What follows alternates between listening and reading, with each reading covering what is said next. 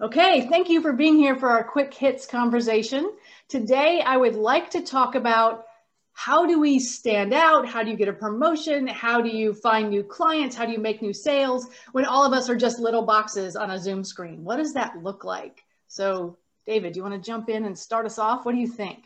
Yeah, I mean, it's an interesting question. Um, I think it's a very fair question. And, and, after all, it's been a very steep learning curve for most of us. Mm-hmm. Um, and very early on um, the pandemic, I, I, actually furloughed myself out of the business. So I wasn't able to speak to customers. Mm. So I missed this whole curve of people um, sort of having meetings on Zoom wearing inappropriate clothing with children climbing all over them and dogs barking in the background. Um, and it was a very it was it was awful because everyone was ahead of the curve from me mm. when I got into it. Um, so that that was one thing, and a lot of people I think see it as a necessary evil. They don't even enjoy these meetings. Mm. They don't like they've never got past that. Oh my god, I don't like this. I don't like this.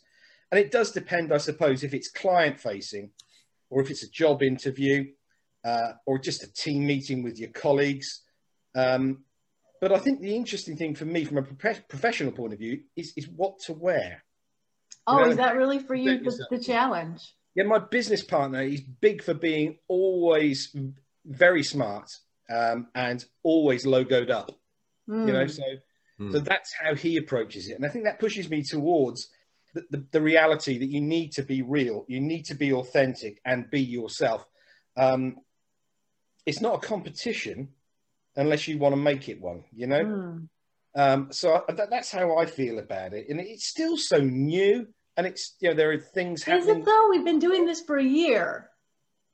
Yeah, but it's in life, it's still new. I mean, I used to rock up at meetings after driving for four and a half hours, mm. um, you know, feeling pretty tired, but having to be switched on and walk into that meeting and be that sales guy that's going to get that deal. A proper handshake, proper meeting. It's very different. And I think we have, it's a bit like one day I stepped into the office and people weren't wearing ties. Ah. A time ago. And I thought, what's happening here? And then you had Dress Down Friday. What's happening here? Why, why are people scruffy in the office? And I think that that's what happened whilst I wasn't on Zoom at the very mm. start of all this, is suddenly people could sit in cycling shorts and t-shirts and flip-flops and nobody cared, apart from me, because I was coming in so late. Right. Jim, what are your thoughts on all of I mean, he said a lot, got a lot of different points in there. Um, absolutely. Yeah. And, and, you know, we've had a, a, lot of shift happening, a lot of shift hitting the fan last year. And, and people are doing things differently. Um, you know, there's an increase in isolation. So I would say my tip is to don't hesitate to reach out to people. Mm. And, and people want to talk to someone. Um, I find it easier to connect people by phone than I do actually by Zoom mm. uh, for some reason, just because I get to listen and tune into them a little bit easier. Uh, but increasingly, people are not answering their phone calls either, uh, oh, which makes things interesting. So, uh, what I've done to sort of get around that is I send out a little email. I have an online scheduler called Schedule Once, where they get to look at my calendar and they get to look at their calendar and just pick a time to talk and connect. Mm-hmm. That works out really well for me. Um, and then it's just a matter of staying in touch. I send out a uh, newsletter that goes out on a monthly basis. And the key to being successful with that, as, as Dave says, is just to be authentic, you know, just be yourself. And your newsletters are actually super interesting. I enjoy them. They are quirky. Yeah. Quirky. That's a good word. They are quirky, quirky, but people read them, which is kind of amazing. Um, and I write to amuse myself because if I don't find what I'm writing amusing, then chances are that you're not going to find it amusing either. So that's how you have to do it. And I think a big part of it is being willing to have an opinion. I think so many people are so afraid online, whether it's on their LinkedIn or in Zoom meetings or whatever, they're trying to so hard to conform and they don't have an opinion. And you can't stand out if you don't have an opinion. Yeah, so that's interesting. And, it ties into something else that I'm seeing. Um, and people are, uh, you know, people have opinions. I don't think that's the issue. But sometimes people don't emote enough mm. on Zoom, I'm finding. And that um, if I'm like lecturing a class or something like that and on Zoom, all the students are just kind of like looking at me, but they're not like responding and you're not like quite sure if they're getting it or not. Mm. So I find it helpful to be an active listener and to respond, you know, just with my face, with my gestures, whatever, when someone else is talking so that they know that they are being heard. And, and that I think is a really good skill to have.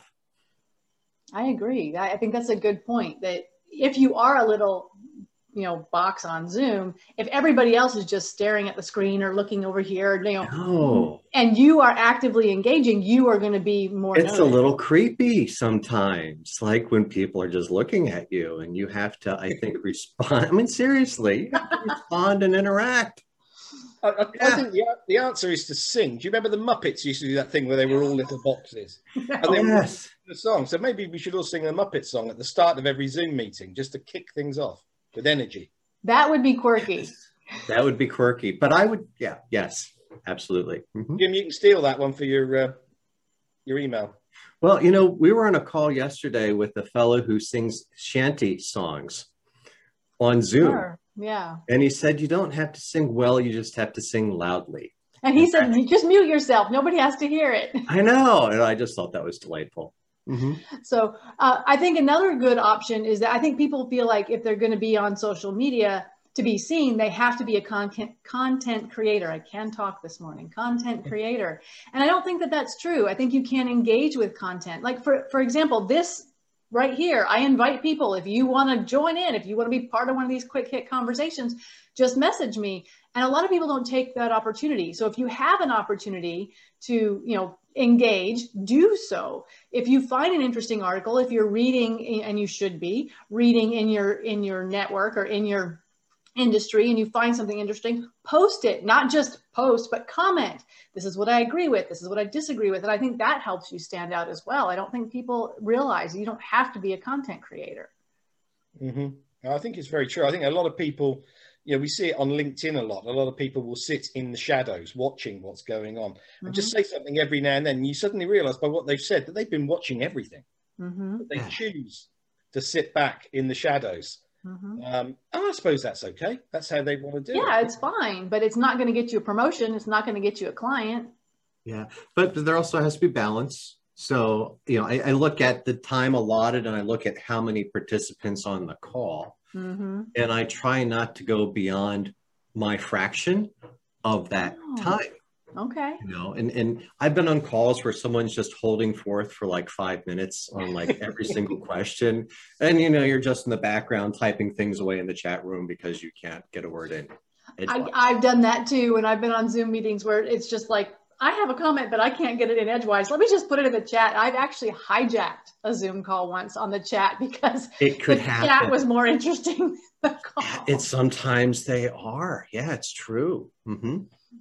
So that, that's one option. Although I don't, I don't know if I necessarily recommend that one is to you know hijack a call in the chat. But that is something you can do if you have a comment and you you know feel like it's not something you want to put forth in the call the chat is a good place to add it and then if the person who's running the call is a good facilitator and sees it they can bring it forward and say oh this is interesting let's talk about it so that can and also direct your comments as well you know so so in that chat box you can say who hears that chat mm. and that's helpful. When you start doing that, you have to be so careful because it's you so do. easy. Start, like I've done that, like had multiple conversations going mm-hmm. on privately with people. And then I'm like, wait, yeah. who am I talking to? Which conversation is which? And, oh, and I'm supposed to be listening to the Zoom call too.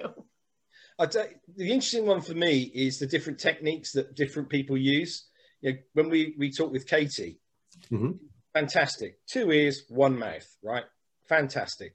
But she is scribbling like the clappers, you know. And then mm-hmm. we get to the end of the discussion, and someone will say, Katie, what do you think? And suddenly this whole amazing thought process comes out of all the scribbling and the ideas she was having from what everybody else was, was saying. Mm-hmm. It's so collaborative. She's such a team player. It's, it's an amazing technique to learn and use. Yeah, she does take phenomenal notes and and is really good at summarizing stuff. That again that's a really great way to stand out. But you know not fortunately for us we know that about katie. So when we're on calls with her we're always like katie pitch in. Um, but if you don't have someone who's that kind of facilitator who's going to remember to ask you you have to remember to you know speak up for yourself. But it's a technique that you can try and improve yeah. yourself you know. Yeah So we are at 10 minutes. We have had a great conversation. I appreciate your guys' insights. Thanks so much for being here. I look forward to doing another quick hit conversation with both of you. Thanks so much. I love it. Thanks for the invite. Thanks so much.